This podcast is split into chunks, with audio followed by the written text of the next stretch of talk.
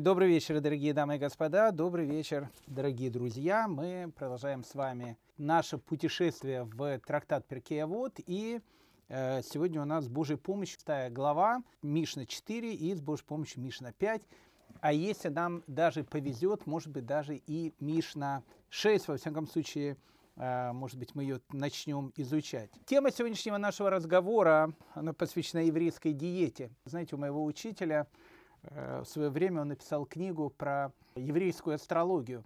Он так ее и назвал «Еврейская астрология». Я у него в свое время спросил, я говорю, а разве ну, у евреев у нас с астрологией довольно-таки, э, скажем так, осторожные отношения? Как же книжка так называется «Еврейская астрология»? Он сказал, знаешь, говорит, э, там про еврейскую астрологию написано буквально полторы странички, а все остальное идет про месяцы еврейского календаря. Ну, для того, чтобы люди Э, как бы брали эту книжку, мы ее назвали «Еврейская астрология». Но у нас наша тема «Еврейская диета», она, э, с одной стороны, может быть, диете особенно и не будет посвящена, хотя, опять же, чтобы не обманывать чаяния наших уважаемых слушателей о диете, безусловно, тоже поговорим.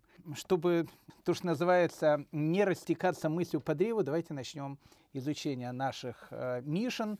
Э, четвертая, пятая мишна – Э, у нас нету авторов э, этих мишен, поэтому это то, что называется бара, это мы уже объясняли когда-то, что это такое.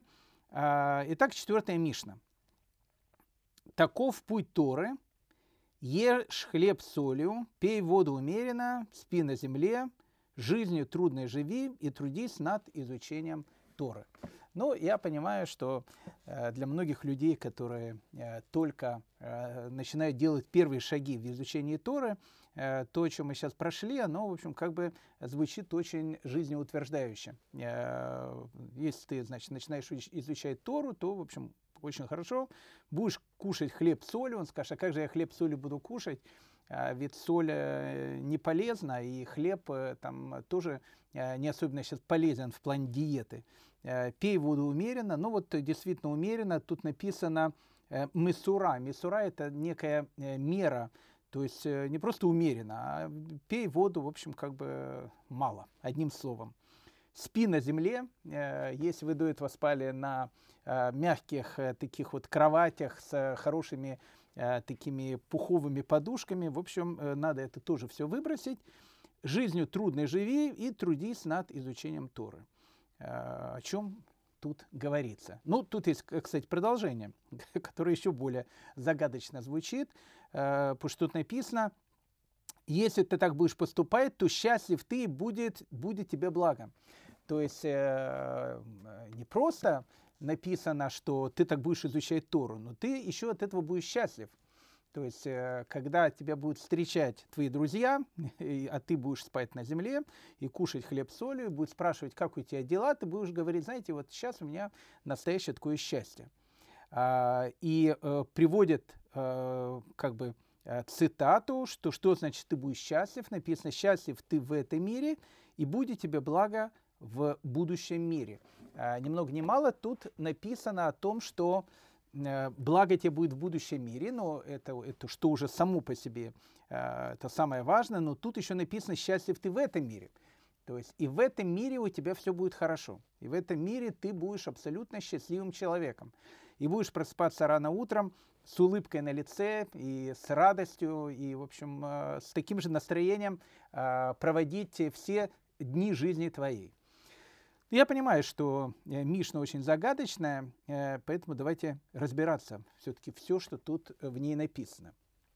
Раб Шлома Исхаки, э, то, что называется наша Раша, наш Раши, величайший комментатор Талмуда, величайший комментатор устной Торы, он сразу дает нам объяснение. Он говорит, смотрите, если речь идет о богатых людях, то Э, они, это не значит о том, что они должны менять теперь свой образ жизни. Что само по себе уже тоже довольно странно, э, потому что у нас же написано черным по белому. Есть, ешь хлеб соли, пей воду умеренно, спи на земле, жизнью трудно живи и трудись над изучением Тора. Раша говорит, если у тебя все нормально, э, если у тебя нормальная квартира, нормальная кровать, и, в общем, как бы Э, денег у тебя тоже хватает на, на еду, и йогурт можешь купить, и коттедж э, можешь себе позволить, то, в принципе, как бы э, можешь всего этого не лишаться. Тогда о чем же идет речь? И э, о чем же тут тогда говорится? Раши э, говорит о том, что имеется в виду, что если даже э, ты будешь жить э, вот в таком состоянии, когда у тебя, скажем так, денег будет хватать только на хлеб с солью, и э, никаких там сладких напитков, никаких кока-кол, э, никаких там, э, э, не знаю, там э, всяких, э, э, ну, в общем, сладких напитков, которые в Израиле так любят, и, и, и которые сейчас подешевели э, с новым правительством, э, значит, это все надо как бы, э, если у тебя не будет на это денег, э, то, в общем, даже если ты будешь жить вот такой жизнью, что у тебя ничего не будет хватать, э, то ты все равно должен изучать Тору. Но э, о чем же тут говорится, э, по большому счету? Говорится тут, э, опять же, как Раша объясняет э, то, что тут написано, Э, он э, дает очень интересную такую вещь. Он говорит о том, что на самом деле речь тут идет о том, что э, Тора дается тогда, когда человек смотрит на жизнь скромно. То есть он может жить очень богато, и у него, может быть, всего хватает. Но, в принципе, когда человек смотрит на жизнь так, что как бы все, что ему нужно, это нужно, ну, все очень умеренно, без каких-то изысков – то именно так идет изучение Торы.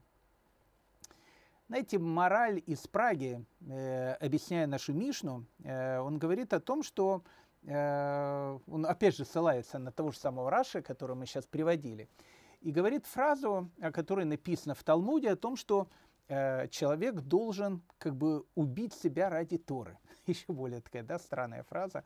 Э, убить себя ради Торы. Что имеется в виду? Что значит убить себя ради Торы? Понятно, что тут не идет речь о том, что человек должен там, э, не знаю, там прыгнуть с моста, и после того, как он будет жить в таких условиях, есть хлеб солью, там спать на земле, и сказать, не могу так больше жить, и теперь, значит, я, как мораль говорит, э, как в Талмуде написано, убью себя ради Торы, и, в общем, и, в общем жили долго и счастливо. Не, нет, тут идет речь совершенно о другом. Э, что значит убить себя ради Торы? О чем тут идет речь? О чем тут идет речь в нашей Мишне? Дело в том, что э, самое важное в человеке, на что он больше, больше сосредоточен. Он больше сосредоточен в этом мире на материальном или он больше сосредоточен в этом мире на духовном. Вот если человек, он э, полностью э, сосредоточен на неких материальных благах, что само по себе не является чем-то плохим. И это я хочу подчеркнуть. Э, но как бы это является, ну не знаю, самым главным его интересом в жизни, то тогда, если он э, лишится каких-то минимальных материальных благ, для человека это будет полная катастрофа. Если же человек, он э, настроен в жизни так, о том, что самое важное в жизни – это не материальное, а некая духовная составляющая жизни, то, в принципе, как бы этот человек ни жил, даже если этот человек будет жить на хлебе с солью и будет пить воду, и будет спать даже на э, земле вместо теплой кровати и мягкой кровати, то этот человек, он останется таким же духовным человеком, как он был. Вы знаете, э, Виктор Франкл, э, великий такой был человек, он написал книгу «Скажи жизни да» или «Психолог в концлагере». Это классика, это классическая книга. Э, Виктор Франкл был одним из, э, знаете, такой столпов австрийской психологии. Вместе с Адлером, Фрейдом, и он был вот как бы третьим. И Адлер, и Фрейд, понятно, тоже были не турками-месхетинцами по национальности. И вот, но у него была совершенно другая психология. То есть если, допустим, психология Фрейда, она была направлена на то, что самое главное э, стремление человека – это вот стремление к удовольствиям. Вот, э, у человека по Фрейду все основано на его инстинктах. Э, для, для Адлера он говорил, что самое важное в жизни человека – это стремление к власти, то Франкл говорил, что самое важное для человека – это стремление к нахождению смысла жизни. Очень интересная такая вот вещь. И он говорил, что все страдания человека происходят из-за того, что он не знает, а почему он живет. И вот когда человек находит смысл жизни, тогда он становится счастливым человеком. И вот э, Франкл, который развивал эту психологическую идею, он попадает в концлагерь, в страшный концлагерь. Он попадает сначала в Аушвиц, Беркинау, потом он идет еще в какие-то э, концлагеря. И, в общем, это было, в общем, он прошел через э, все э, ступени ада, если так можно сказать.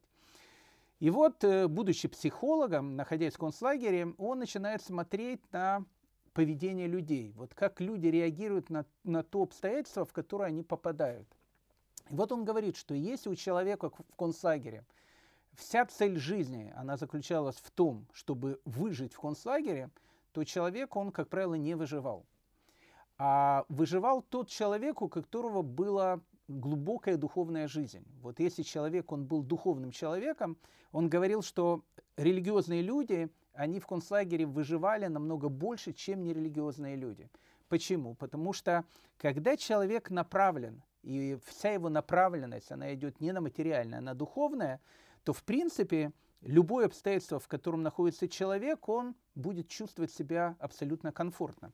Причем, еще раз, наша четвертая Мишна ни в коем случае, еще раз, не говорит о том, что человек должен лишать себя а, каких-то, не знаю, достатков, которые он имеет. Знаете, это известная история, э, которая рассказывает про Балшемтова. Э, там однажды был очень богат такой человек, э, и он решил ну, быть таким скромным, начал жить там в такой хижине, пить воду, значит, там кушать там черствый хлеб, и, и очень гордился, очень гордился этим. И вот он э, пришел к Балшемтову и говорит, э, там, уважаемый Раби Сроль, вот я прочел э, как раз четвертую Мишну, шестой главы, я понял, что именно так нужно жить, и вот теперь живу я в хижине, вот кушаю хлеб, посыпаю его солью, в общем, никаких сладких напитков, в общем, полная аскета. И э, Балшемтов сказал ему, знаешь что, ты срочно, говорит, должен идти к себе домой, срочно должен покупать кока-колу, э, кушать самые там дорогие йогурты с коттеджами и вообще ни, ни на что не э, экономить деньги. По одной простой причине, потому что если тебе сейчас кажется, что ты можешь жить на этом, то, в принципе, бедные люди, которые беднее тебя, тебе будет казаться о том, что они могут кушать солому. Потому что если ты до этого, будучи богатым человеком, мог понять, что значит человек бедный, которому нужно помочь, то теперь, когда ты играешь э, такого Льва Николаевича Толстого в Ясной Поляне, который там, э, там христианам, по христианам пошел, буду, значит, там, уйду в народ, э, то тогда тебе совершенно будет э, все равно, как будут жить люди, которые были рядом с тобой, которым ты помогал. Поэтому э, смысл Мишны, о котором мы говорим, смысл мысли, Мишны, он в настрое все идет в настрое. То есть человек, он сможет, э, то, что называется, трудиться над изучением Торы и постигать ее тайны, ее секреты. Только тогда, когда у человека будет направленность и настрой не на материальное, а на духовное. Причем при всем при этом, как я сказал, человек может быть и жить очень-очень э, как бы обеспеченной жизнью. И вот тогда, вот тогда нам более становится понятно э, окончание четвертой Мишны – Потому что тут написано, если так ты будешь поступать, то счастлив ты, и будет тебе благо. А почему счастлив ты? Потому что мы уже читали с вами, учили в Перке вот в другой Мишне. Там написано, какой человек считается богатым. И написано, что богатым человеком считается тот человек, который доволен тем, что у него есть. Такой человек считается богатым. Более того, такой человек является счастливым. Когда человек, он доволен э, тем, что у него есть, и он благодарит Всевышнего и испытывает радость и благодарность за то, что окружает его, и то, что у него есть, то этот человек действительно счастливый. И тогда это человек, который живет такой духовной жизнью, ему совершенно все равно. Если он даже, опять же, будет жить на хлебе и воде, он все равно будет счастлив. Такие люди, знаете, это люди, которые не зависят от погоды.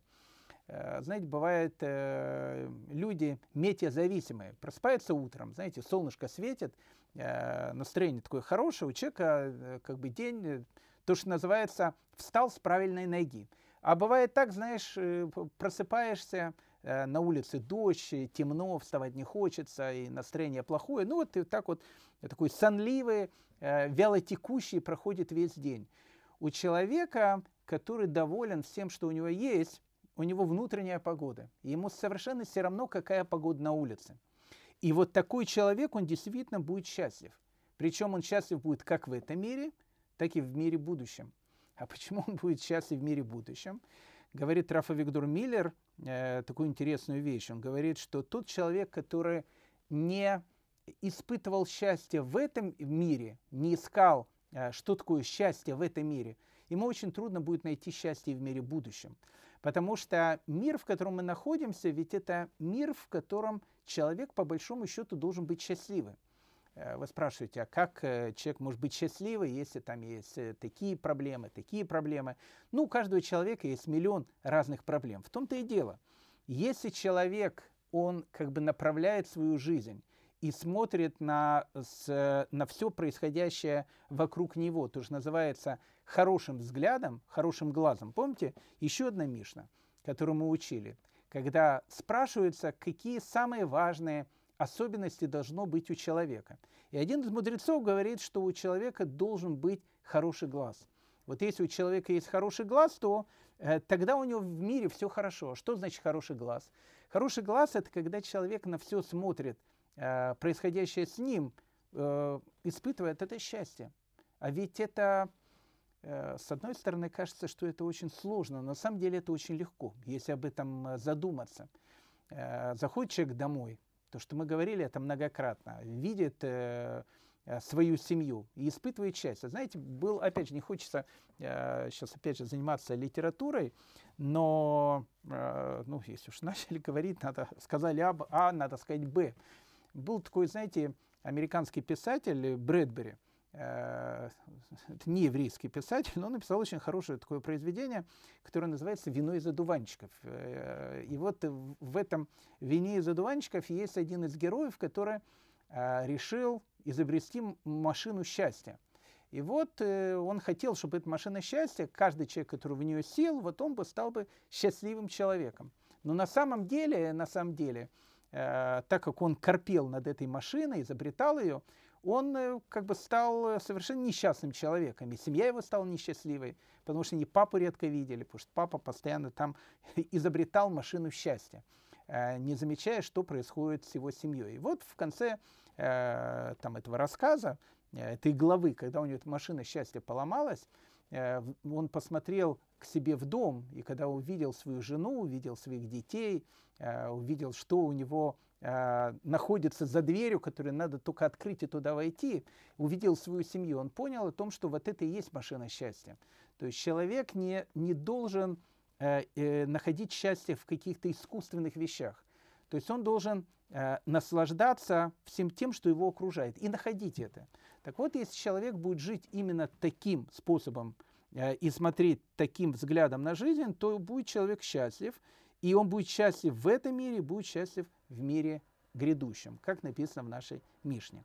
Итак, четвертая Мишна. Э, еще раз ее читаем, э, и э, я надеюсь, что мы ее более не менее поняли.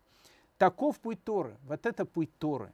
Ешь хлеб солью, пей воду умеренно, спи на земле, жизнью трудной живи, трудись над изучением Торы.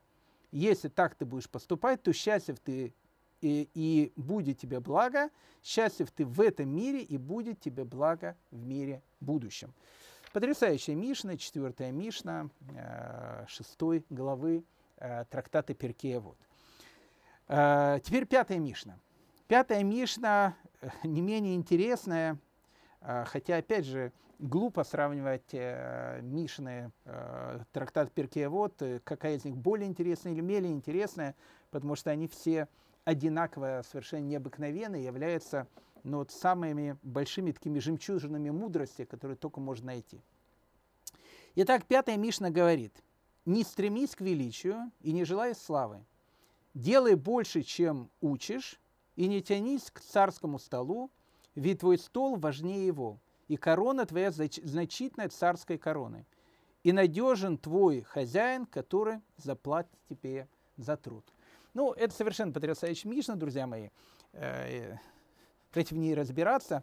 Я бы, на самом деле, знаете, ее бы, э, ну, если так можно было бы, э, так напечатал на какой-то, знаете, э, таком э, маленьком, знаете, плакатике с магнитиком и повесил бы ее на холодильник. И э, каждый, каждый вечер, когда после 6 часов вечера так и хочется залезть или 7 часов вечера в холодильник и поесть что-то сладкое, а ты понимаешь, что это делать не надо, и, или наоборот, когда у тебя там приходишь уставший с работы, э, прочел эту Мишну, и как бы у тебя становится все совершенно на свои места. В нашей Мишне написано следующее.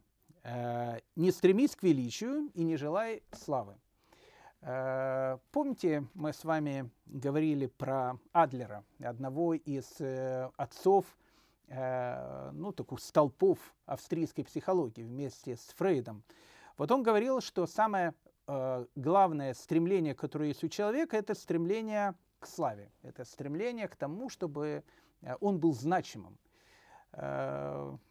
Если Фрейд говорил, что основной инстинкт человека – это, в общем, а, как говорится в старом а, советском анекдоте, о чем ты думаешь, Вовочка, и он говорит, о чем он думает, я говорю, о Фрейде думаю. Он говорит, в такие минуты ты говорит, думаешь о Фрейде? Он говорит, я всегда говорит, об этом думаю. Э, это психология Фрейда. То есть у человека как бы все мысли, они направлены на какие-то, ну не знаю, там, плотские э, наслаждения. Так говорит э, Фрейд. Адлер говорит э, совершенно другую вещь. Он говорит, что, знаете, э, это не так. Вот человеку, когда уже, не знаю, там за 80, у него уже фрейдовских мыслей становится все меньше, а вот желание славы никуда не пропадает. Вот, вот желание э, собственной значимости, оно у человека как бы есть всегда. Поэтому наша Мишна, которая идет не по точке зрения Адлера, она говорит, что не стремись к величию и не желай славы. Как можно не стремиться к величию, не желать славы, когда, э, в принципе, вот желание быть значимым, оно действительно заложено в каждом человеке. Ведь Адлер, который, опять же, может быть, не может быть, он точно ошибался, потому что он на человека смотрел как не, на некое высокоразвитое животное, точно так же, как Фрейд. Э, поэтому как бы для него это было вот э, основной инстинкт, который есть у человека. Но действительно же, ведь человек, любой человек, он в той или иной степени Э, он хочет быть значимым, он хочет, чтобы к нему относились хорошо. Это э, как бы тут нету ничего плохого в том, что, что тут написано. Но Мишна говорит о том, что ты не должен к этому стремиться. Почему? Э, потому что не обязательно это приносит счастье. Знаете, это потрясающая вещь. Потрясающая вещь. Когда-то давно я слышал, по-моему, это говорил Рафа Вадиесеф этот пример приводил, а может быть не он, но в общем, э, ну кто-то приводил этот пример, совершенно потрясающий пример. И я его, кстати, видел на своей собственной практике. А пример он, э, как бы он приводил, что у одного человека, э, у него было э, такое большое предприятие, на этом предприятии было огромное количество людей, они там работали и днем, и ночью у него, и он э, как бы следил за тем, чтобы это предприятие работало. А, и вот он как бы, ну, он такой трудоголик. Он был богатым человеком и, в общем, как бы работал, то, что называется, с утра до ночи. И вот однажды к нему приходит э, его знакомый на предприятие, заходит в директорский кабинет и спрашивает у него, ну как, как дела, что у тебя слышно? Он говорит, знаешь, говорит, э, ну как бы так занят, что даже сегодня не успел по, по, позавтракать. И даже сегодня не успел, говорит, по, по, пообедать потому что ну, занятость э, такая, что вообще даже не могу голову поднять. И ему говорит твой друг, знаешь, говорит, ты на самом деле беднее, чем все твои работники. И все твои работники, они намного более богаче, чем ты. Ну, человек очень обиделся, он говорит, слушай, ну как-то они более богаче, чем я, если я хозяин этой фабрики. Он говорит, знаешь, говорит, все твои рабочие, когда у них сейчас был обеденный перерыв, вот они во время обеденного перерыва, они э, вышли, значит, там, э, то, что называется, перекурили, спокойненько покушали, пообщались, отдохнули, а потом начали работать. А ты, в общем, как бы крутился, ты даже ничего не успел поесть. Более того, когда твои работники, они придут домой э, после работы э, к себе дом, домой, они там включат телевизор, там YouTube, TikTok, я не знаю, не знаю, что сейчас люди вечерами смотрят, откроют газету и будут отдыхать, будут наслаждаться вечерним отдыхом. А ты придешь домой, очень поздно, потому что будешь находиться на этом предприятии. Когда ты придешь домой, все твои мысли они будут, опять же, связаны с этим предприятием. И у тебя не будет понятия отдыха.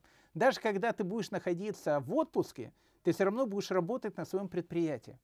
Поэтому, он говорит, подумай, кто более счастливый. Более счастливы твои работники, которые на самом деле нормально обедают и нормально отдыхают вечером. Или более счастливый ты, человек, у которого с одной стороны есть все, но с другой стороны твоя жизнь намного хуже, чем у них.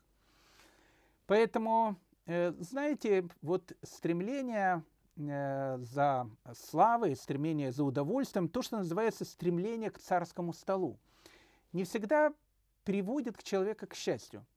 Э, знаете, когда-то, несколько лет тому назад, до пандемии, меня попросили приехать в одно очень такое состо... в очень такой состоятельный дом, и человек, который меня пригласил туда приехать, он сказал, знаете, говорит, я хочу повесить дома Мизузу. Я сказал, знаете, слушайте, это совершенно потрясающая вещь, а, и я с огромной радостью приеду к вам, привезу Мизузу, а, при, при, прикреплю эту Мизузу. Ну, и для него это было очень такое, а, ну, такое важное событие. А так как у него все соседи рядом с ним были тоже люди очень такие состоятельные, я бы даже сказал бы очень богатые, потому что дом одной из людей, когда мы зашли, я подумал, что его дом, мне сказали, что это не его дом, это дом охранников. Его дом, он чуть дальше. В общем, живут они, с одной стороны, хорошо. И вот э, там еще двое людей, его друзей, тоже захотели повесить мезузы у себя дома. Я сказал, ну, слушай, ну, совершенно потрясающе, э, давайте повесим и, и мезузы мы повесили, э, я повесил мизузы там в трех или в четырех домах, и так как люди, они были, э, ну, как-то очень растроганы всем этим делом, они решили сделать такой маленький, ну, не знаю, там, отметить это мероприятие, э, купили кошерную пищу, запечатанную, все, чтобы, что, чтобы я мог ее там кушать. И вот мы сидим и говорим с этими людьми, которые, в принципе, по большому счету, для э, среднестатистического человека, если бы он увидел, как они живут, он, они бы подумали о том, что люди эти находятся, ну, наверное, на какой-то самой вершине счастья, потому что, в принципе, все, что нужно, у этих людей есть. Но вот когда мы э, с ними стали говорить, я понял, что передо мной сидят абсолютно несчастные люди. Опять же, я не делаю в данном ситуации э, обобщающую какую-то вещь и не говорю, что все люди, которые э, состоятельны, они несчастные. Тех, кого я встретил, они были абсолютно несчастные люди. Семей как таковых у них не было, с детьми как таковых отношений не было. И все мысли, которые у них были, заключались только насчет одного. Как бы не потерять те деньги, которые они имеют. И я увидел, что э, люди, которые передо мной сидят, это те люди, которых надо как-то утешить. Как-то нужно, ну не знаю, как сказать какие-то добрые слова, э, как-то, ну не знаю, ободрить их в этой жизни. И я помню, я вот с ними сидел за этим э, совершенно шикарным столом после того, как мы сделали эти мезузы. Я как бы утешал этих людей. Я помню, я приехал э, домой, и моя жена у меня спросила, ну как там э, э, поселок, куда ты ехал. Я сказал, знаешь, говорю, я встретил абсолютно несчастных людей. Абсолютно несчастных людей. Я так хотел, ну как бы в их жизнь какой-то э, лучик света внести, потому что они какие-то очень-очень были такие э, потеряны в этой жизни. Поэтому, э, знаете, величие и слава – это не всегда счастье и спокойствие, которое есть у человека в жизни. Поэтому, когда человек ищет величие и славы, как правило, это человек лузер. Потому что величие и славы человек, э, в принципе, никогда не найдет. Потому что когда, какая бы у него ни была слава, она все равно ему будет не хватать. Э, помните, мы с вами говорили э, о том, что ни один человек не умирает и не уходит с этого мира с мыслью о том, что он как бы заработал все, что он хотел. Потому что говорит Талмуд, что если человек имеет тысячу рублей, он будет хотеть иметь две тысячи рублей. Имеет две тысячи рублей, будет хотеть иметь пять тысяч рублей и так дальше. Никогда в материальном мире человек, он не успокоится. Поэтому величие и слава – это понятие тоже очень-очень относительное. Чем больше человек получает от величия и славы, тем больше он за ними начинает э, бегать, э, искать их. А самое главное, понимаете, э, ведь в жизни человека есть очень одна важная мысль, такая мудрость, которая, опять же, человеку может принести счастье. Я уже много говорил об этом. Знаете, у Раби Нахмана из Браслова э, он говорил, что самое важное слово, которое должно быть у человека в жизни, это одно только слово – айом, сегодня. Помните, есть одна такая старая каббалистическая песня о том, что есть только миг между прошлым и будущим, и именно он называется жизнь. Вот, в принципе, под каждым словом этой песни старинной может подписаться. Потому что человек, который бегает за славой, за величием, э, за деньгами, там, еще за какими-то вещами, он не живет сегодняшним днем. Он э, волнуется, что будет завтра, э, переживает о том, что было вчера, а сегодня у него нету. И, в принципе, такой человек, он не может испытать э, настоящее вот э, ощущение радости, спокойствия и счастья. Поэтому, что говорит наша Мишна, не стремись к величию, не желая славы. Еще раз, это не значит ни в коем случае о том, что человек теперь должен выкопать э, там землянку, э, ходить там в лохмотьях и, в общем, ни на что не обращать внимания. Человек не должен жить по психологии Адлера. Человек должен понимать о том, что если у него есть величие и слава э, в своей семье, если у него есть величие и слава со своими детьми, э, то это уже хорошо. То, то он уже, в принципе, счастливый человек. Делай больше, чем учишь, и не тянись к царскому столу, ведь твой стол важнее его. Это, в принципе, продолжение той идеи, о которой мы сейчас с вами говорим, потому что, э, знаете, какое-то время тому назад э, у меня человек спросил, э, вот, э, знаете, говорит, там придет один мой знакомый к вам, и он там хочет там о чем-то посоветоваться, а вы попросите его, чтобы он, может быть, дал какую-то сдаку на вашу синагогу. И я сказал, знаете что, ну, как бы, мне как бы неудобно просить. Он говорит, знаете, это очень важно для него именно дать этот сдаку. Я вас очень прошу, Равгдаля, вы, вот я ему скажу, и вы ему тоже это как бы повторите. Потому что, знаете, э, он человек совершенно запутавшийся в жизни. У него, может быть, денег очень много, ну вот, э, а мне это, говорит, мой э, один из моих учеников, который сам сейчас соблюдающий человек, то есть духовный человек. Он говорит, знаете, но он, в принципе, абсолютно несчастный, потому что вот он, когда там через 120 лет придет наверх, и у него спросят, а что ты сделал в жизни, э, но он скажет, я построил там, не знаю, там 25 предприятий, я там купил себе самолет, пароход, и у меня была там 25-комнатная квартира. Но ведь в будущем мире это никого не интересует. Там совершенно другие критерии, там совершенно другое понятие э, успеха в жизни человека. А вот знаете, говорит, если он вот придет к вам э, и даст хоть какую-то сдаку, может небольшую сдаку, ну там, там 50 долларов даст, и тоже будет хорошо, то когда он придет через 120 лет туда, Э, и скажет, спросит у нее, что ты сделал хорошее в жизни, он скажет, что я дал сдаку 50 долларов. И это для него будет э, действительно очень-очень такой важной вещью. Поэтому, э, когда тут говорится, что не нужно тянуться к царскому столу, ведь твой стол важнее его, и корона твоя значительная царской короны, имеется в виду о том, что Действительно, люди, у которых, еще раз, это, а это продолжение нашего разговора, который был в четвертой Мишне, действительно, люди, которые настроены на то, что э, как бы в, самое главное в жизни – это не какие-то материальные блага, хотя, опять же, я подчеркиваю, э, ничего нет плохого в материальных благах, но если они не являются принципиально важными, если они не являются целью жизни человека – и человек живет духовной жизнью, то ты должен понять, что твоя корона, она намного более важнее короны человека, у которого всего этого нету. Потому что все материальное, оно недолговечно, а все духовное, оно вечно. Оно настоящее. Это то, что существует, то, что человек есть человеком сейчас, и то, что человек берет с собой. И надежен твой хозяин, который заплатит тебе за труд. Но тут еще э, есть одна вещь, на которую я хотел бы обратить наше внимание. Тут написано «делай больше, чем учишь». Знаете, в э, э, Талмуде приводится такая вот история, очень такая, ну, необыкновенная такая история про Рав Илиазара бен Парту и Рав Хананию бен Тардиона. Они оба сидели в тюрьме, их э, схватили римские власти, и Раф э, Ханания бен Традион, он, в общем, он очень погиб страшной смертью.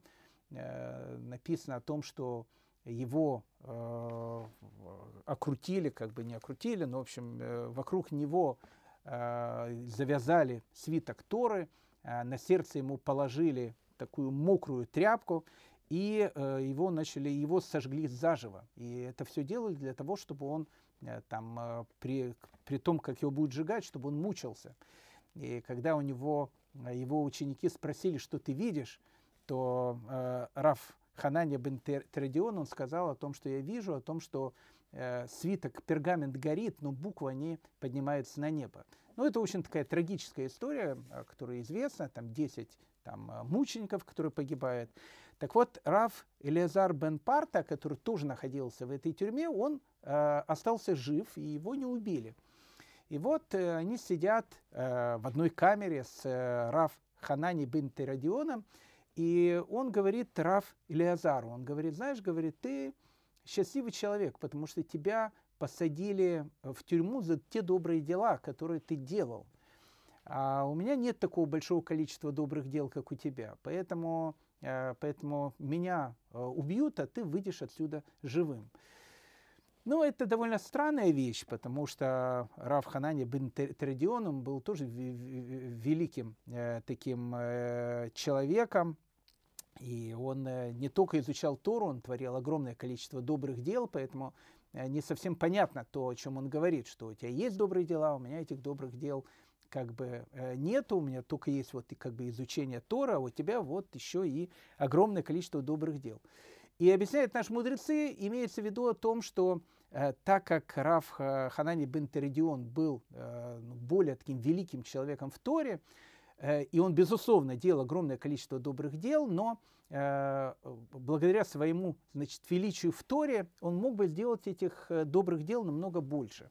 А вот Раф Элизар бен Парта, он делал действительно он и изучал Тору, и делал огромное количество добрых дел. И эти добрые дела, которые он делал, они даже у него превосходили то, как он изучал Тору. Поэтому написано «делай больше, чем учишь».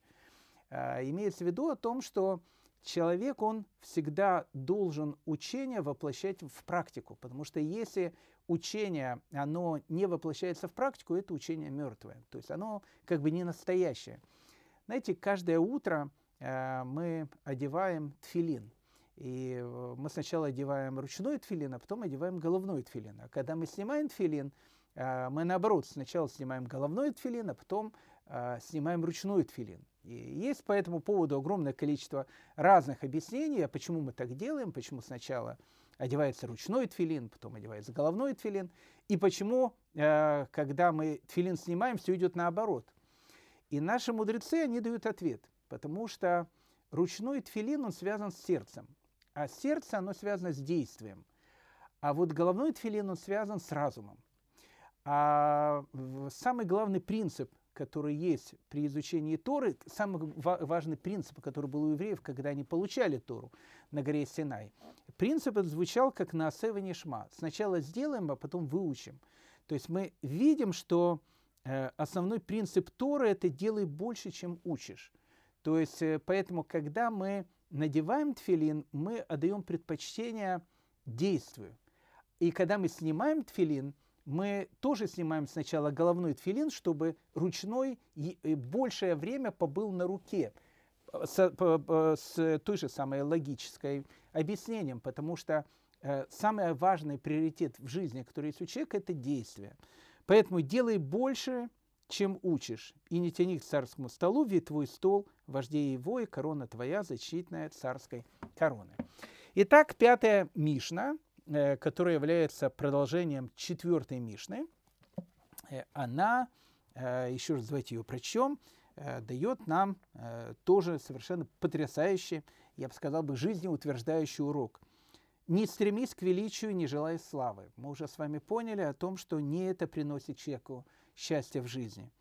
Делай больше, чем учишь, и не тяни к царскому столу, ведь твой стол важнее его, и корона твоя значительная царской короны – и надежен твой хозяин, который заплатит тебе за труд. То есть ты должен всегда э, быть уверенным в том, что э, за труд ты точно получишь. Не будет такого, э, такой вещи, когда э, все, что будешь делать, это все останется бесплатно. То есть ты не получишь ту награду, которая полагается тебе. А сейчас, мои дорогие друзья, мы подходим с вами к шестой Мишне. Видите, четвертая, пятая – такие относительно короткие Мишны, хотя, опять же, о них можно говорить очень долго. Но вот шестая Мишна – это целый трактат. Это совершенно потрясающая Мишна, и я думаю, что мы ее вот несколько уроков точно будем разбирать. Ну, с одной стороны, знаете, ее можно прочесть и за одну минуту и перейти дальше, но э, тогда мы не ощутим всю ту мудрость, которая э, сосредоточена в шестой Мишне. А шестая Мишна, э, ведь мы находимся уже плюс-минус в конце трактата Перкеевод. В шестой главе, по-моему, 11 Мишен. То есть у нас, э, ну, нам осталось э, в Перкеевоте немного учить э, Мишины, мы закончим просто трактат. Так вот, шестая, шестая Мишна, она очень большая, Э, и она очень емкая, потому что она дает огромное-огромное количество информации. Той информации, которая э, очень практическая, которая нам, э, я уверен, очень поможет в жизни э, добиться э, ну, намного более, большего количества результатов, которые мы, может быть, добивались до этого. Ну, давайте смотреть шестую Мишну, э, и будем разбирать ее, то, что называется, строчка за строчкой, потому что Э, ее нельзя читать скороч, скоро, скорочтением. Знаете, сейчас перед началом шестой Мишны расскажу вам. Я очень медленно читаю. Э, какое-то количество времени тому назад, э, вот 4-5 тому назад, я решил пойти на курсы скорочтения, потому что я решил о том, что ну, как можно за одно и то же время прочесть намного больше книг, допустим, чем я там читаю. Так как я медленно читал, я решил, что надо идти, значит, на эти курсы. И э, первое, что э, сказал учитель на этих курсах, курсах скорочтения, он сказал, знаете, э, ни в коем случае нельзя читать вслух. Вот когда вы что-то читаете, проговариваете, так делать нельзя, потому что так вы не сможете быстро читать. Ну, когда Тору люди читают, они обычно ее проговаривают вслух, то есть они ее не читают. Точно так же молитвы они не читают про себя, они всегда это, ну, как бы проговаривают каждую эту фразу. Я понял, что это уже как бы а, не мой путь. А потом вдруг я понял о том, что а, если я начну быстро читать, я могу эту шестую Мишну, которую мы сейчас к вам, с вами подходим, прочесть там за две минуты. Но я вдруг понял о том, что я буду терять что-то очень-очень важное, потому что книги, которые я читаю, они очень такие умные, как шестая Мишна, их надо читать не быстро. А их действительно нужно читать медленно э, для того, чтобы э, научиться и, и э, воспринять тот материал, который там написан, для того, чтобы воплотить его в жизнь. Одним словом, Мишна номер 6. Тора выше священнослужения и царствования. Ну, мы с вами говорили, видите, мы с вами подходим, повторяем те Мишны, которые мы говорили до этого – Э, мы с вами говорили когда-то, еще в четвертой главе, о том, что существует три короны. Существует корона Торы, существует корона царства и существует корона священничества. И написано, корона доброго имени, она выше всех этих трех корон. Ну, как бы корона доброго имени мы уже с вами рассматривали, когда мы с вами изучали э, четвертую главу. Но вот, вот эти три короны, корона царства, корона коинства и корона Торы. И написано о том, что Тора выше священнослужения и выше царствования. То есть корона Тора, она является самой э, такой большой. Что значит выше? Написано, что царствование приобретается 30 качествами. То есть у царя, для того, чтобы он был праведным и хорошим царем, у него должно быть 30 качеств характера, которые из него сделают идеального монарха. Священничество 24, то есть мы видим, что э, для того, чтобы быть священником, э, у тебя должно быть чуть меньше, у тебя должно быть 24 качества. Но это тоже очень такие серьезные качества. А вот Тора, написано, она приобретается 48 качествами, 48 вещами. То есть, оказывается, для того, чтобы приобрести Тору, надо иметь э, тебе черт характера и качеств в два раза больше, чем у царя. Ну, как минимум. Нет, не в два раза больше, в два раза больше, чем у священника. Потому что э, у коина коинство приобретается 24 качествами. Царство приобретается 30 качествами. А для того, чтобы ты приобрел Тору, у тебя должно быть 48 качеств. И вот здесь вот в Мишне номер 6 приводятся все эти 48 качеств, которые должен приобрести человек, который э, собирается приобретать Тору. Но тут я хочу сразу обратить наше внимание, что тут написано, что человек не учит Тору, а именно приобретает Тору. Вы знаете, между учебой и приобретением есть, как говорят у нас в Одессе, э, две больших разницы. Э, знаете, иногда человек может что-то такое учить, учить. Я помню, э, когда-то в школе, там, я не знаю, в университете, когда я учился, я в, двух университетах учился, давно еще, до, до исторического материализма, еще в прошлом тысячелетии. Так вот, я помню, э, ну, не знаю, человек учит что-то, там, заучивают какие-то материалы. А потом, знаете, проходят годы, и я даже не помню, какие экзамены я сдавал. А оказалось, я настолько вот их учил, и настолько, мне кажется, знаете, вот ночью можно было проснуться, и я бы вам ответил бы на любой вопрос из тех тем, которые я учил когда-то. Все забылось, практически. Потому что есть два э, ну, совершенно разных пути. Один путь – это учебы, а учеба, она имеет такую специфику, что она со временем забывается. А второе – это приобретение. Приобретение – это то, что остается с человеком навсегда. Поэтому тут э, речь идет не о том, что нужно сделать для человека э, для того, чтобы Тору учить. Э, тут написано, что нужно сделать, каких э, человек должен приобрести 48 качеств, чтобы Тору приобрести. И поверьте мне, э, эта Мишна, она стоит многого. Ну, давайте, э, так как времени у нас еще немножко есть, э, начнем изучать э, эти качества. 48 качеств, при помощи которых человек может приобрести Тору. Качество номер один – изучение. Это очень важное э, такое качество. Вы знаете, в наше время, э, ну, как бы жизнь с каждым днем она становится все легче и легче. И на самом деле это очень хорошо. И когда-то, знаете, э, для того, чтобы, не знаю, там, постирать э, белье, э, люди шли, не знаю, на речку, там стирали это белье, и иногда ее стирали там и когда была зима, там, там в проруби мыли это белье. Ну, в общем, тратили какое-то огромное количество. Я не говорю, что только насчет белья, но огромное количество чего-то. В наше время Э, Все очень просто. Пришел домой, стиральная машина, нажал на кнопку, через, э, там, не знаю, час э, вытащил белье, но у тебя уже постирано. Когда-то люди выходили, я помню, во двор, там, вешивали веревки, и все это белье у них сушилось. Теперь, пожалуйста, заложил в машину, через час у тебя это белье сухое. Ну, то есть огромное количество вещей, которые окружают нас Э, в нашей повседневной жизни, они предназначены для того, чтобы облегчить нашу жизнь. Так вот, э, тут есть э, одна такая вот важная вещь. К Торе это не имеет отношения.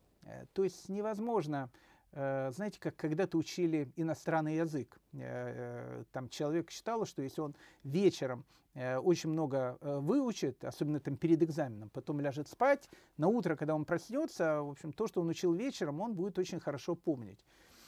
Ну, понятно, что это все легенды и сказки, но, в общем, так многие студенты когда-то э, учили какие-то и, и готовились к таких экзаменов. Так вот, э, не существует панацеи для того, чтобы овладеть Торой, э, то, что называется самым быстрым способом, который может, э, может быть. Для того, чтобы приобрести Тору, ее нужно учить. Э, именно учить. А учеба, она учеба. И она всегда очень сложная. Потому что, знаете, в тот момент, когда у спортсмена начинают болеть мускулы, и то, то, то, что называется, начинает болеть его крепатура, это хорошее качество, потому что, скорее всего, он начинает наращивать мускульную массу. То есть вот в этот момент он начинает, он начинает изменяться. Э, старинная э, мудрость о том, что без труда не, вырви, не выловишь рыбку из пруда, вот э, она э, как никогда злободневно. Знаете, мы привыкли э, в наше время фастфуда, э, чтобы и Тора, она тоже была такая, знаете, фастфудная. Э, очень часто, а сейчас же это все очень легко. Э, человек сидит в машине, э, включил там э, э любимый наш сайт там Талдот, гигантское количество разных раввинов, э, на любую тематику, которую хочешь, включил, послушал, э, стал умнее.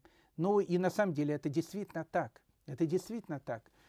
Но э, это то, что называется э, изучение. Ну, как бы ты изучил что-то, но ты не приобрел. Для того, чтобы человек приобрел, человек должен трудиться. Э, и вот, вот то, что написано трудиться, он должен изучать. Знаете, в, написано про наших э, там, великих мудрецов, э, про того же самого Равкотлера, и рассказывают о том, что когда он разговаривал по телефону, он всегда в одной руке держал трубку, а в другой, мишне держ... а в другой руке держал Мишну Бруру. Ну, может быть, это кажется так странно, но э, что когда он разговаривал по телефону, он понимал, что во время разговора по телефону всегда бывают паузы. И вот когда э, у него в жизни возникала какая-то пауза, э, даже в разговоре с телефоном, он никогда не тратил ее даром. Он сидел, и вот в эту, в эту, в эту минуту он изучал Мишну Бруру. Или, допустим, э, знаете, это известная история про Раф э, Мойши Файнштейна, когда к нему пришли его внуки. Э, кстати, история совершенно правдивая, рассказанная его внукам. Э, однажды пришли его внуки, видят, что дедушка он сидит, изучает Тору, ну и решили, ну как дедушку не, от, не отвлекать, э, подождут, э, вот когда у него будет перерыв, тогда они, в общем, дедушке зададут тот вопрос, который они ему хотели задать. И рядом, рядом проходила Рэббитсон, рядом проходила жена Рафмойши Файнштейна, и она сказала, знаете, говорит, если вы будете так ждать дедушку, вы его будете ждать на протяжении многих лет, потому что у него перерывов в изучении Торы практически не бывает. Понятно, что мы сейчас говорим о, э, о высшем пилотаже. И, э, конечно, это то, может быть, к чему нужно стремиться. Но на, на каждом уровне, который есть у, чел- у каждого человека, для того, что если ты хочешь приобрести Тору, для того, что если ты хочешь, чтобы э, Тора, она как бы стала э, какой-то частью тебя, э, тут должно быть изучение. Тут должно быть изучение, потому что без изучения э, ничего не может произойти. Знаете, есть э, такая, э, такая старая, ну не старая, есть еще тоже такая известная хасидская э, притча, я не знаю, притча, майса, написано, тот, кто верит в хасидские майсы, тот дурак, кто в них не верит, тот эпикурис. Вот есть такая, знаете, майса очень известная про Раф Шмилки из Николексбурга, великий был такой человек, ученик Магида из Межерича, он был главным раввином города Микулов в Моравии. И вот однажды э, он был таким величайшим знатком Торы, Талмит Хахамом, и у него вообще не был человек совершенно такими ужасными чертами характера, которые, которые его там всегда прерывал, какие-то говорил ему там замечания прилюдные. Ну, в общем, как бы вел себя очень-очень некрасиво. Но при всем при этом этот человек, который так себя вел, он, в общем, как бы был Э, при всем при этом э, тоже мудрецом Торы.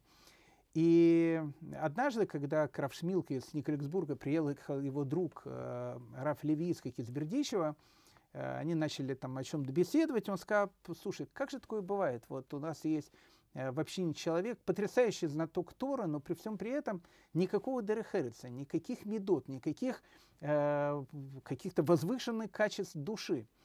И э, тогда Равелийский Кизбердичев сказал, знаешь, знаешь, говорит, бывает такая ситуация, что э, ведь написано о том, что в утробе матери каждый э, ребенок, он знает всю Тору и видит мир от края до края. А вот когда человек рождается, то ангел э, ударяет его по губам, и, в общем, как бы человек всю эту Тору забывает, а потом на протяжении жизни он ее как бы начинает вспоминать, и начинает изучать, точнее приобретать. Видимо, говорит Рабелевийский Кизбердичева, этого человека э, ангел забыл ударить по губам. Поэтому вот как бы всю Тору он знает, но э, качеств э, характера у него нету. Почему? Потому что Тора, она не учится, Тора, она приобретается. И когда человек приобретает Тору, вот тогда он и приобретает эти качества характера. Поэтому вот одно из тех качеств, благодаря которым э, приобретается Тора, не изучается, а именно приобретается Тора, это учение.